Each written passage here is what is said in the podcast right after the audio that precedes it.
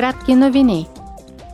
Европейският парламент одобри тази седмица новия регламент за разпределяне на усилията, който намалява разрешеното максимално ниво на емисиите на парникови газове от транспорта, сградите и селското стопанство до 2030 година.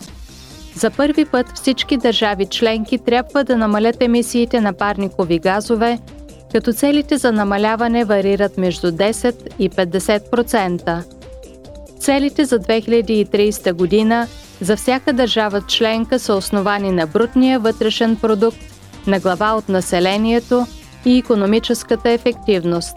Регламентът за разпределяне на усилията е част от пакета подготвени за цел 55 през 2030 година, който представлява планът на Европейския съюз за намаляване на емисиите на парникови газове с най-малко 55% до 2030 година в сравнение с равнищата от 1990 година в съответствие с Европейския закон за климата.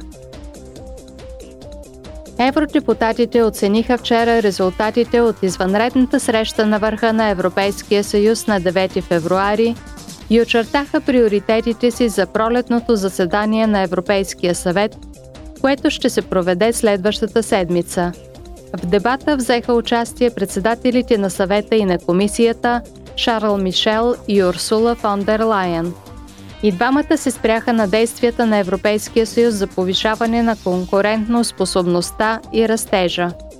По повод продължаващата война на Русия в Украина, председателят на Европейския съвет заяви Продължаваме да водим битка за мир, дипломатическа битка. Ние подкрепяме формулата за справедлив мир, предложена от президента Зеленски. Тя се основава на устава на ООН, на спазването на международното право и ние работим активно, за да обединим международната общност зад усилията за мир. Във връзка с економиката и енергийния преход, председателят на Европейската комисия Урсула фон дер Лайен информира евродепутатите за срещата, която е провела с президента на САЩ Джо Байден, след което каза The big bulk of work. Голямата част от работата все още трябва да извършим тук, в Европа. Ние, европейците, трябва да станем по-добри и да развиваме собствен сектор на чистите технологии.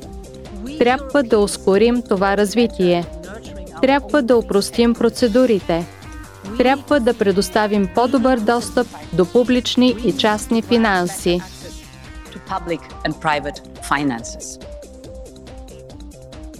В Страсбург Европейският парламент отбеляза Международния ден на жената с изказвания на иранския лауреат на Нобелова награда за мир Ширин Ебади и италианския астронавт и командир на Международната космическа станция Саманта Кристофорети. Ето какво каза председателят на парламента Роберта Мецола. Even within our union, Дори в рамките на нашия съюз, равенството между половете ще остане незавършено, докато не постигнем равно заплащане за равен труд. Днес всяка втора жена около нас е била подложена на сексуален тормоз. Сега е моментът Европейският съюз да даде пример. Да установи стандарти за криминализиране на насилието срещу жени, да подобри достъпа до правосъдие и да ратифицира Истанбулската конвенция преди края на този мандат. Доктор Ебади и командир Кристофорети подчертаха ролята на жените в обществото. Носителката на Нобелова награда говори за заплахите за жените в Иран –